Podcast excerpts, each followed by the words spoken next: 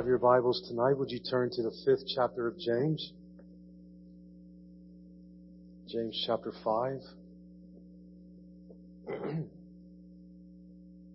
It's helpful when we come to this text during the Christmas season, because many of us, I guess if we have children or have had children in our homes in the past, this is the time of year you get really a first-hand account of how hard waiting is, right? For little kids, the minute it hits Thanksgiving, how many more days until Christmas? And maybe you've been at a family gathering around Christmas time, there's a bunch of little kids, and maybe you've counted how many times you hear one of the kids say, "Can we open presents yet? Is it time to open presents yet?" And we try to pacify kids with empty platitudes, right? Well, we're going to eat first, and the kids are like, "Oh, good, I was hoping we'd eat first instead of open presents." So, have you ever been waiting for 5 p.m. on your last day at work before vacation?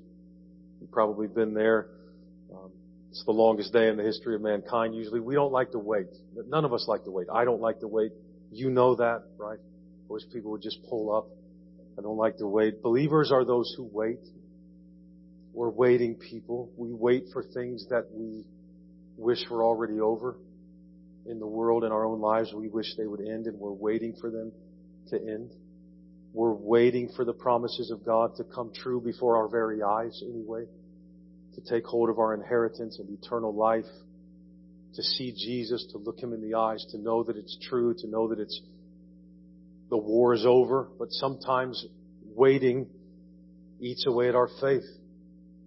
And when God calls us to patience, as He does in this text tonight, He doesn't give us empty platitudes to pacify us while we're waiting so that we stop bothering Him.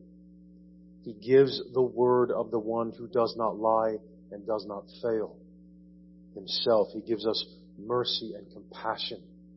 And so while we are waiting for the Lord's return and the end of sin and suffering, we cling to the promise of God that we might become patient people, holy patient people who testify, therefore, to His faithfulness and His presence. Let me pray, and we'll look at this passage together. Father, we come to You tonight as a waiting people, as a people You've called to patience, and as a people for whom patience does not come naturally. But Father, we have Your word and we have Your promise, and I pray tonight as we walk through these verses together, You would bring to mind the reasons why we can be patient and why we should, because of You, our God. Help me to speak to this end and help us all to hear. I ask and pray this in the name of our Lord Jesus Christ. Amen. So we're in verse 7 here, kind of right in the middle section of James chapter 5. He says, "Be patient, therefore, brothers, until the coming of the Lord. See how the farmer waits for the precious fruit of the earth, being patient about it, until it receives the early and the late rains." Now, I know we're 2 weeks removed here, but how is therefore functioning in this section, especially since, if you can remember, if you look back, verse 6 was really an accusation. And then he says in verse 7, "Be patient, therefore." Well, be patient because of what? Because we've entered the last days. That was kind of the center foundation of the exhortation in verses 1 through 7 towards repentance, even though it's unsaid. Be patient because of what? Because we've entered the last days. And because of this, because the world is going to get harder to live in for believers, we are going to face increasing and great temptation to doubt the goodness and the faithfulness of King Jesus. The Lord is coming, however. But you and I normally are just one second, one circumstance, one very difficult situation away from scheming like Sarah did for Hagar to go into Abraham, because we just don't believe that God is going to come through. Or we doubt so much that He's going to come through, because He hasn't yet as we understand it, that we get frantic, we get afraid, we get impatient. Jesus is coming. The fact that it was the last days was also the basis for the urgency in verses 1 to 6 for those who are rich. That is, in particular, those whose hope is so much in their wealth that they are apparently mistreating and defrauding others, those who work for them, those in the body of Christ. And again, the lack of a direct before in James, each time there's a warning or a heavy text given, there's this exhortation normally to repent, or at least we saw it in chapter 4. Here, you don't see that. So it doesn't mean no repentance is possible. It means that the need for it is actually heightened. Like it comes just as strictly as warning language in verses 1 through 6. Since the hour is so late to be behaving the way they were in verses 1 through 6. Here, however, the call in light of his coming, again, is patience this time. He uses farmers for an illustration. They plant and they wait. They don't expect instant produce or an instant crop. They don't expect instant gratification on their work. They know how it works. Therefore, since they know, they're patient. They wait for the rain to fall on the soil at the right times established by God in nature. The early and the late rains then function like the coming of the Lord for the incentive to be patient. In the same way a farmer plants and tends his crops, not expecting instant produce, but knowing things have to happen, most of which are beyond his control in order for them to grow. So we as believers must be patient, not expecting our faith to become sight right away or all the time, not expecting that we'll get all the answers and all the clarity that we want all the time, not expecting everything we pray for to be given to us. We as believers must be patient. We can't have it in our minds that we'll get heaven and all its benefits on earth. Jesus has promised that he will return. That's why we ought to be patient. That is when all that is wrong will be made right, when Jesus returns. That is when justice will come. That is when we'll become perfect and we won't sin anymore. That is when we will no longer suffer trials. That is when you and I will finally lack nothing, not before. That's what we know from the Word of God. So patience is the result of biblically informed, the proper expectations, just as the lack of patience is the result of unrealistic expectations. But maybe for believers specifically, patience is simply the crop of believing the promise. Once we believe that God is going to do what he says, just like he always has, we can't be fully or finally swayed from our faith then by the unknown. And realize that when we lose patience, when we get impatient over the littlest things, we're learning something about our own faith. Because if we lose it in the little, in the mundane of every day, like I do, right? Then it's more likely that we'll lose it in the difficult things, in the hard things over which we have zero control. So you read in verse 8, you also, like the farmer there in verse 7, be patient. Establish your hearts, for the coming of the Lord is at hand. The admonition to be patient, people, is not because patience is a virtue. The rationale, the reason to be patient is the promise. The coming of the Lord is at hand. It's going to happen. And when we read a sentence like that from the first century church, from 2,000 years ago, we're meant to understand, how can he say that? Because that's what it felt like to live then. That's what it looked like to live then. And the Holy Spirit didn't inspire, technically my coming isn't at hand. The Holy Spirit inspired, the Lord is at hand. Because from the minute Christ ascended back to the Father, his return may happen at any moment, at any time. The coming of the Lord is always at hand, not because of history, but because God has said so. So we're meant to understand that Christians in every age ought to genuinely believe they will be present for the Lord's return, since it's always going to look like the last days. That's because it is. So James says, establish your hearts. Establish your hearts. In what? In the Word, beloved. The Word of God, his promise that his Son is returning. Go to him and ask him to write that Word on your heart so that you live in light of it. You live by it, so that impatience that eats away at us doesn't creep in. Now, why would God not have us be impatient people? And I think verses 1 through 12 as a whole are teaching us that. And what we're seeing is that impatience creates dissatisfaction in our hearts and frustration. So, if we were talking about the need for patience in verses 1-6, if we're impatient, we start trusting in wealth to deliver what we want or what we think we need. Wealth will get it for us.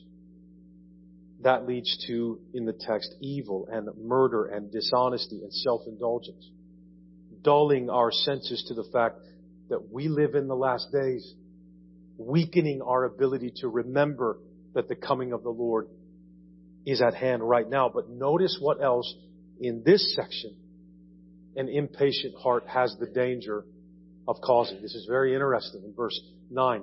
Do not grumble against one another, brothers, so that you may not be judged. Behold, the judge is standing at the door. It's always the same rationale. A lack of patience, an impatient heart leads to grumbling. And James says, grumbling is cancerous within the church, within the body of Christ. We don't think of it that way, but that's what the Bible says it causes. The church should not be a burden to us, beloved. Our churches, all of them, shouldn't be missing people that got angry about something they didn't get that they wanted and have left and gone to another one, or left and don't come back to church at all. This is what impatience does. You could probably, if all the research was done and all the fact-finding was done, what it boils down to when people are mad and they leave is that they didn't get what they want. And when we do that as people, when we don't get what we want, what do? Even in the church, we grumble. Others are going to hear about it. But the church isn't meant to be a burden. This can't become a drag for people to be a part of.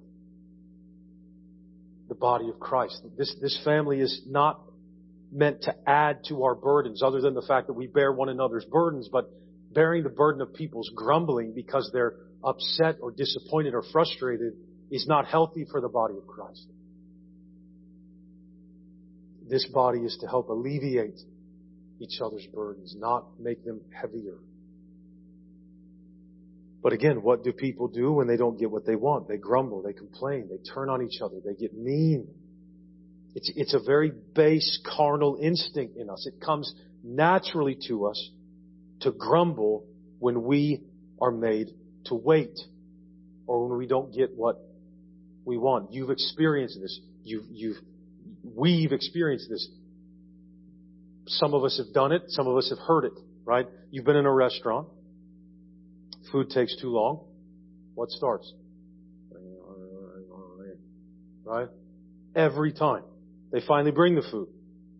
What, do you have to go butcher the cow? You know, just something like that. Do you have to go catch it in the lake?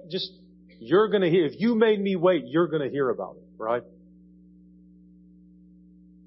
The impatience that causes grumbling is the result of thinking things should be this way and not that way. If we were doing James in one night, right? But you don't want me to try and preach 5 chapters in one night. We'd be here till Thursday.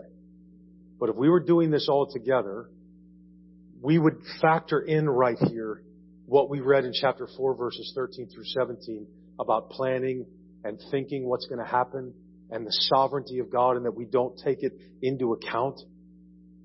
The impatience that causes grumbling is the result of thinking things should be this way, not that way, when our God is sovereign and is determining what happens when and what happens where. To the extent that when you and I are sitting at a light and it's red and it won't change, we are being sanctified. Right? We're being sanctified. We believe our own flesh that tells us we have certain rights which shall not be infringed upon. Not talking about the government, the politics of our land. That term sounds familiar. I know that, but I'm talking about in our own lives. We have certain rights which shall not be infringed upon, up to and including the right to get our food quickly, or to have the light change more quickly, and have the person in front of us move and all that, right? We imagine then how those base carnal instincts can infiltrate and damage a church. Because listen, a lot of what we do in a church is a matter of opinion and preference. Right? It just is. And I'm not knocking that. I'm saying that's the reality. So it's very hard sometimes in a church not to grumble because so much of it is just someone's opinion or way that they prefer it to be done. And again, I'm not saying that means anybody that has an opinion is wrong and carnal. Not at all. I have them, right? I have preferences. Of course I do. I'm simply saying at no time will it be what everybody wants it to be. We never, however, are to grumble about it. Right? This is cancerous to a church. It really is. I'm not making that up, right? It's very, very dangerous to a church. I mean, you experience this in different ways all the time. If I have one group of people telling me they want it this way, I have another group of people saying they want it that way. Well, who do I go with? How do I make those decisions, right? How do I determine which way to go?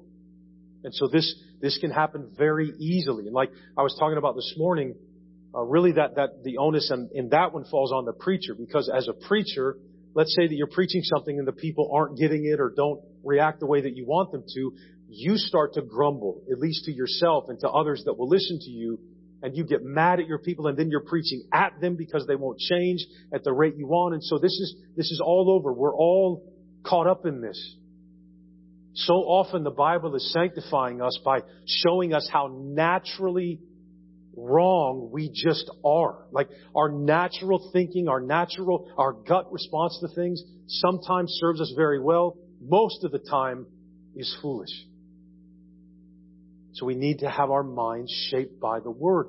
One of the fruits of that is going to be patience, perspective, right? What am I going to lose if it doesn't go my way other than the fact that I wish it was the other way? Well, that's not a reason to start grumbling and biting and devouring one another until we're consumed by one another. Paul writes it that way in Ephesians 4, I believe, 4 and 5.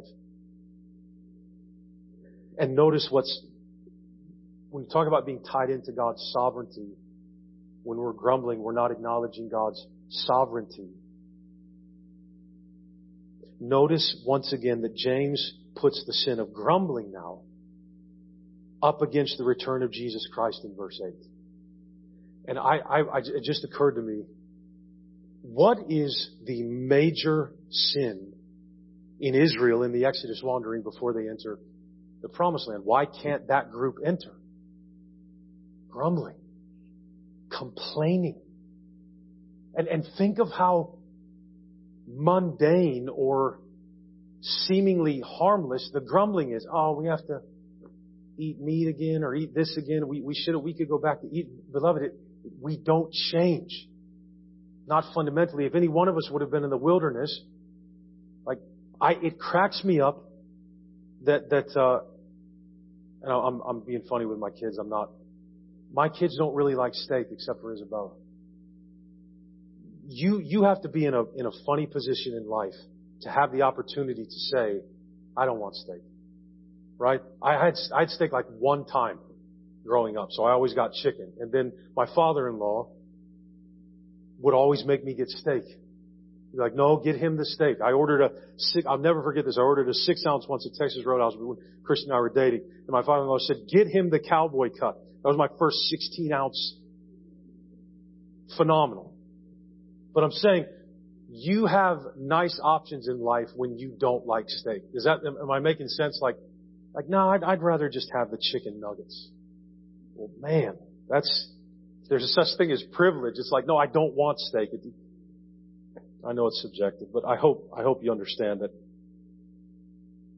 grumbling, even when it seems, here's the issue as we look at verse 9 there. Grumbling seems pretty harmless. It seems pretty natural. And is it really a big deal?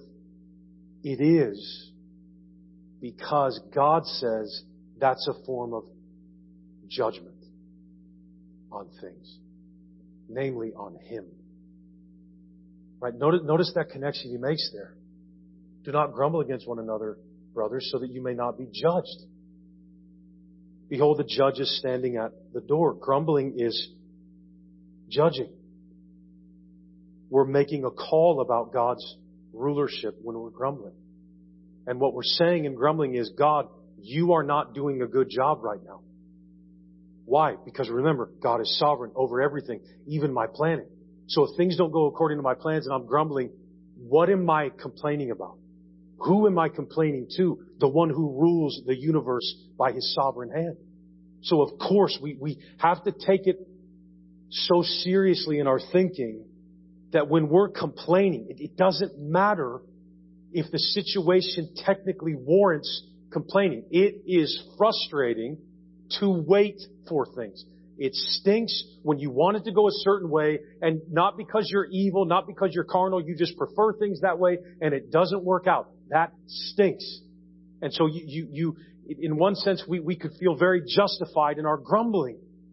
The problem is that the Bible says we're not thinking deeply enough about it. We're judging God as a bad ruler at the stoplight, in the drive-through, at church. We're making a call about God's poor leadership. It's like when people like me yell at a coach on TV. Like, I really know the plays he should run. I really know. And what am I doing when I'm complaining? I'm questioning the coach's ability to coach a game. So we're making judgments. That's why this is such an issue. Because Christ has set us free and forgiven our sins, and our God has made promises to us that He's going to keep. If that doesn't trickle down to where we can't sit at a stoplight for a few seconds than we want to without getting mad and steaming, something is wrong with us in the core of our hearts. And I don't want to overburden you tonight with the constancy of our sin. That's really not what I'm doing. We just want to be able to think biblically and recognize I should not let this fester. I should not give in to this. I can't give in to this. God, help me. Forgive me. Change my heart, right? We're judging our situation usually without all the information.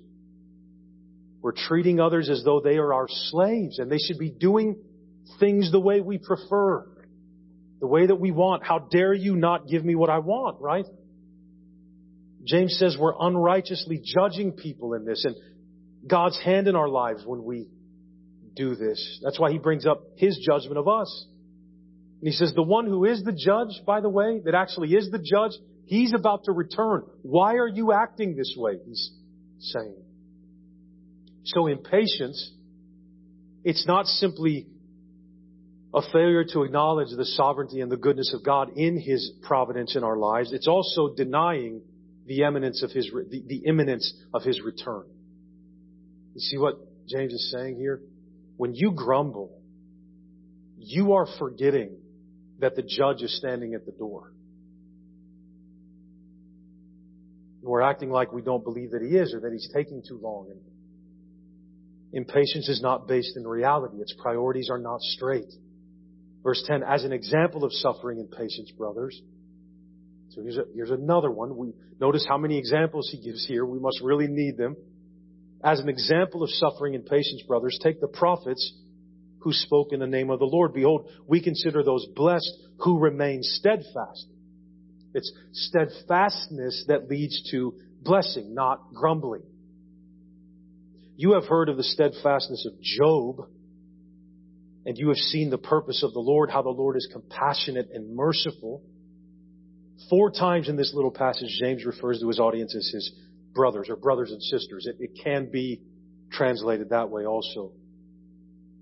He's writing with a pastoral heart here. He's not speaking to them anymore, or in this section, like, you guys are acting like unbelievers. No, he's reminding them here, remember who you are. He says to this congregation. They are believers. The problem is they're not believing the word in such a way that they're sufficiently submitting to it when it comes to grumbling. And again, grumbling is so much a natural part of our lives, we don't realize it's not been put under the lordship of Christ. By subtly reminding them now with that word, brothers, that he keeps using, that they are a part of the family of God, he's actually reminding them that you are the recipients of all God's promises. They are family. He's saying, you've been baptized into Christ. He's calling them back to what they know. He's reminding them of their identity, that it comes from God. It doesn't come from the world. It doesn't come from their circumstances. Their joy is not to go up and down based on what they're going through to the point that they would grumble, even in the church among the body of Christ. And James isn't blind to the fact that patience, or the lack thereof, actually grows out of suffering. That's how patience is going to be developed. In Romans 5, Paul says, suffering produces steadfastness. It produces faithfulness and endurance.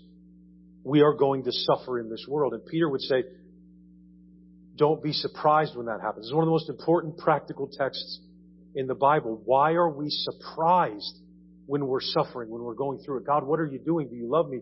What do you mean? I said this is how it would be in this world. Why would you question it now, right? So the fact that we're going to suffer, though, and suffering is very real and very intense sometimes, how can God seriously call us to patience with a straight face? Does He not know what it's like to have to endure things here? Lord, do you know what we're going through? You're in charge of the universe. You're sovereign.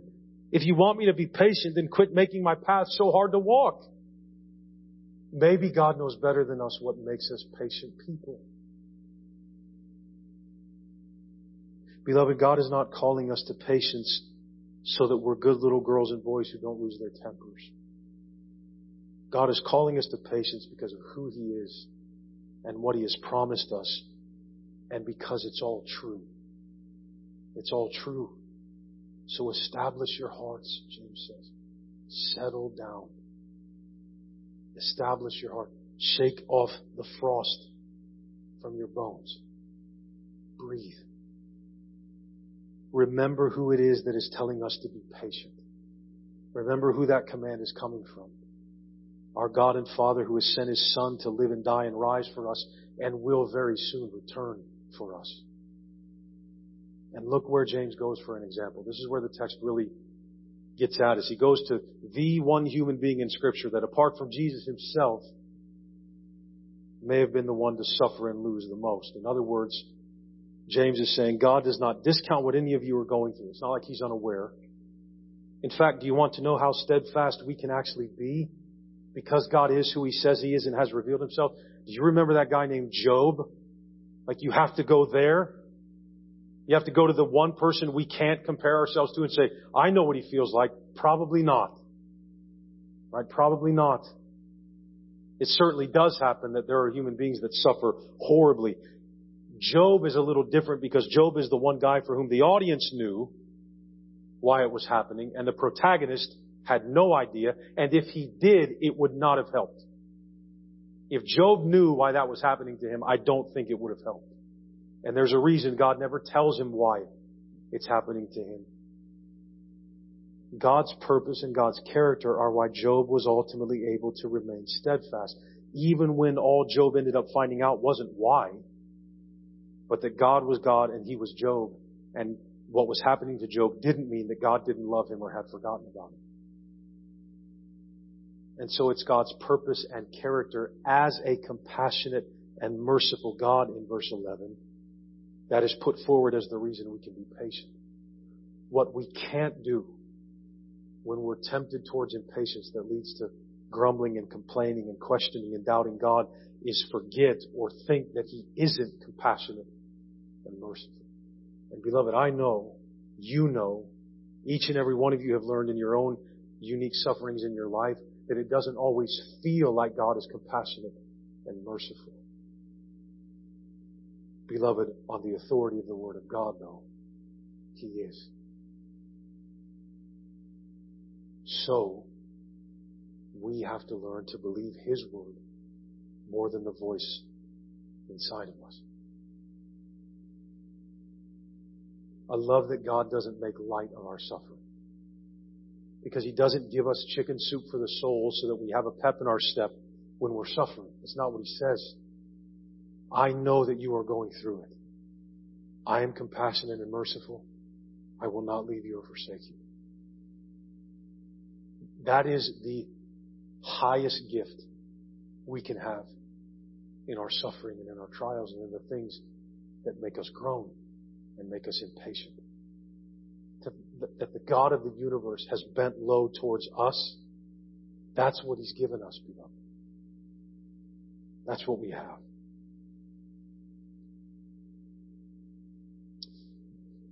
God doesn't,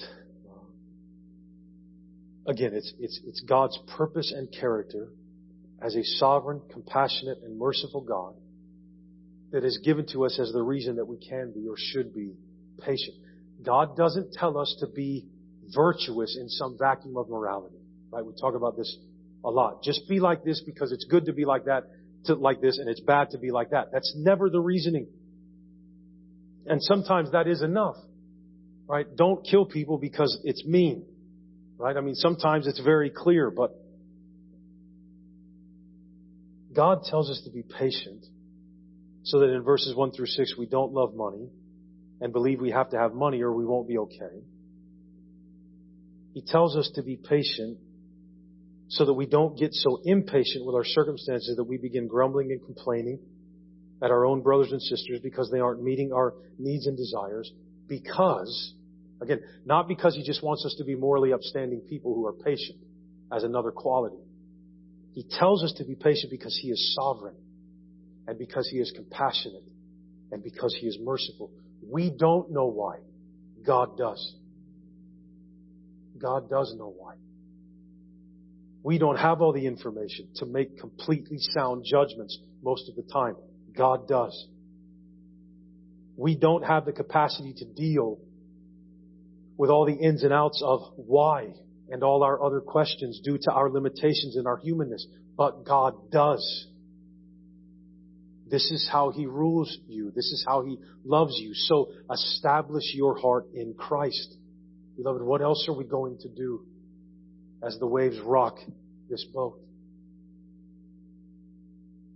God is the Lord of circumstances, even mine. God is in charge of all that's happening to the extent that He is working all these different things together for the good of those who love Him. It's not God making lemonade out of lemons. It's God ruling over the universe that you may receive the promise and know His love and mercy towards you. The sovereign God makes sure that what He knows are light and momentary afflictions, when put against the backdrop of eternity and the glory there, are preparing for us, working for us, an eternal weight of glory beyond all comparison. In 2 Corinthians 4:17, we just feel the pain. We just try to pick up the pieces after we've suffered and gone through something. God is saying what you don't understand is that situation is doing something for you. Because I want the weight of glory for you when you come home to be more than you can possibly imagine. And this is the way I'm going to do it. We gain that perspective in 2 Corinthians 4:18 by not looking to the things that are seen, but to those things which are unseen. God says that will make you impatient, so stop staring at it. Stop focusing on it. Look to me. We don't fix our eyes on what will make us impatient if we look at it. These things are not permanent. Nothing that's causing us suffering here is permanent. Nothing. Nothing. These things don't control our destiny. We are not in the hands of our circumstances. We are not the sum total of what has happened to us or of the choices we have made. Establish your hearts, beloved. Settle down. Right? Settle down. Look to the one who is unseen by human eyes, but is more real and permanent than what human eyes can see anyway. Our foundation, our rationale to be patient is who God is and what God has told us in His Word. It never changes. It's completely true. It comes from outside of us. We don't control it. We have nothing to do with it. We don't determine whether or not it has any truth or value. We cling to something that God holds, that God is, that God says is true, regardless of my circumstances or my feelings, which are very real. Even Job didn't defect. But here's the thing that's interesting about talking about the steadfastness of Job. Because if you read that, that's what happens. This is a great example. That sentence, consider the steadfastness of Job. That is the perspective Jesus puts on the scripture. If you take the cross, like if you go back and read the book of Job, you are not going to come away from the book saying, what a steadfast man that was. Other than that, he never cursed God. But when you lay the cross over it, when you look back at Job through the lens of the work of Christ, now you see how Job is an example of steadfastness.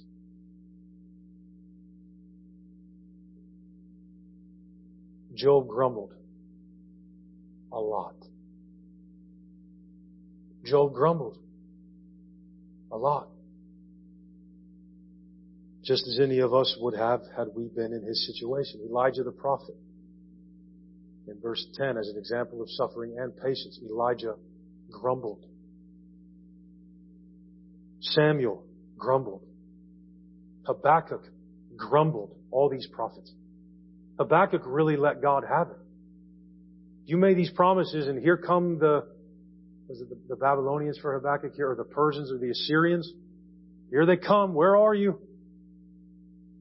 Grumbling, grumbling, grumbling. And they're all put forward as an example of steadfastness from the prophets, from Job. So what's the example? It's not, look, those guys were perfect. They weren't impatient. They didn't grumble. So look at them. That's not why we look at them. How are they an example of steadfastness? Because God held them tight in everything they went through. And now they are in eternity with Him. Steadfastness doesn't look like spiritual perfection. Steadfastness looks like all I have is you and you're enough. All I have is you. I don't know how to make sense of any of this, God. But you are with me and you won't leave me. That's all God is after here. God does not expect us to walk around smiling all the time like doofuses that don't know the world hurts. That's not spiritual maturity. It's fake. I don't trust the person that's always smiling. Right? What are you so happy about? Like, you ever been to a drive-thru? So there's all these reasons. The point is this with these examples. They didn't fail because it was hard. They believed that God was sovereign, first of all, 4:13-17.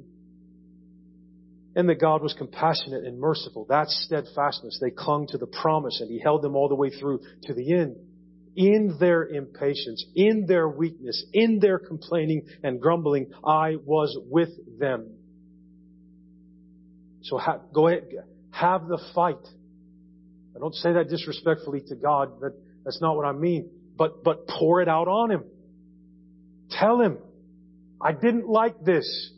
That's not what I prayed for. But do it in faith. Right? I don't know what you're doing.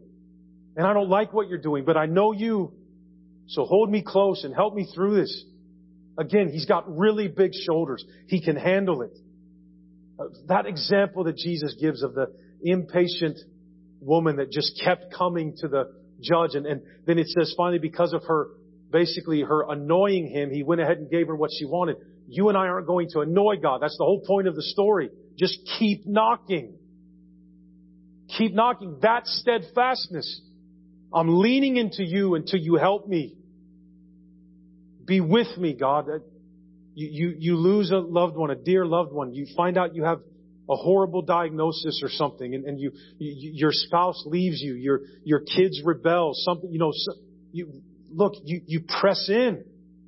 What are you doing? I don't understand, but I know you. I know you're compassionate and merciful, so let me see that. Help me.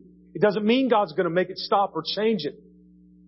But those are the times when it gets real, when you really remember that these things are true. Because most of the time, things don't change. They don't go the way we want them to. What does that mean? That God is bad at being God?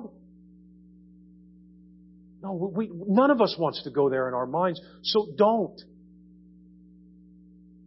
Don't. In their impatience and weakness, God was with them. Establish your hearts. That's what we do. That's how. That's the admonition here. Be patient. Establish your hearts. It's saying the same thing. Let your heart be established by grace, beloved. Hebrews 13:9. Verse 12. But above all, my brothers. So this is the most important thing here. Do not swear, either by heaven or by earth or by any other oath. So he's not talking about cussing. He's talking about making an oath or swearing. But let your yes be yes and your no be no. Again, he's repeating the teachings of Jesus here. So that you may not fall under condemnation. Now, try to do this very quickly here. What is the place of this admonition in this passage? How is it functioning here? What does it mean to swear like James is talking about here? Well, I think we all know I swear, or I'm willing to take an oath. So it's to go beyond what should be sufficient with you saying yes or no. It's icing on the cake of your word, right? And when we really want somebody to believe us, we start talking like that. We up our vocabulary. When we want to prove how sincere we are, how right we believe we are, that's how we talk when we don't think normal words will be sufficient to make somebody believe what we're saying. I swear to God, which don't say that, but that's, I swear to God I'll pay you back. I swear on my mother's grave that I won't steal, or something like this, right? Wanting to make the person we're talking to think, well, certainly they're telling me the truth, or they wouldn't swear on their mother's grave or whatever, which don't do that either, right? But why would speaking like that be an issue? And why would it lead to condemnation, James? I believe the way it's functioning here has to be understood by its context. But above all, when he says that, he's not introducing a new topic, right? He's not changing directions here. It's related to the call for patience, which is what all 7 through 12 are all about. That's where it falls. It's presented as the most important aspect of patience. How, right? What does it have to do with patience? Beloved, we don't need to secure things here by our own words, because we can't guarantee much of anything, right? So we don't need to even talk as though we have the power to make things happen. Think again about 4:13-17. It's very much all tied to that. If you don't plan without taking into account the fact that God is sovereign, then don't talk that way either. Right? I think that's what's happening here. Why are you swearing? Why would I take an oath? What do I have the power to make sure happens? Actually, I can have every good intention in the world. I swear I'll pay you back. I swear I won't steal. Well, what if I don't have any money? What if the economy tanks and I can't give you, there are things beyond my control that means that I should live in light of, down to the details of how I speak.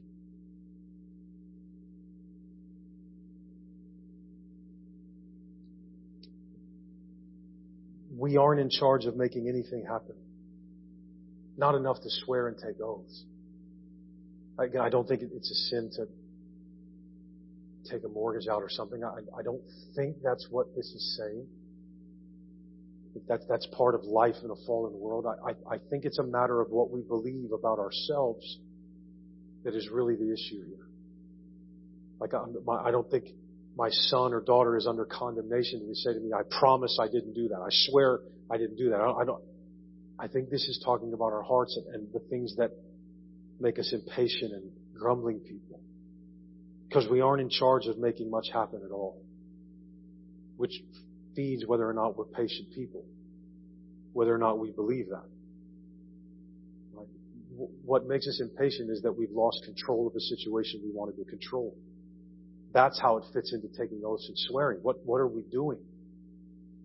Don't live like that. You're going to become impatient and frustrated and angry all the time because you don't have the power to do even what you want to do.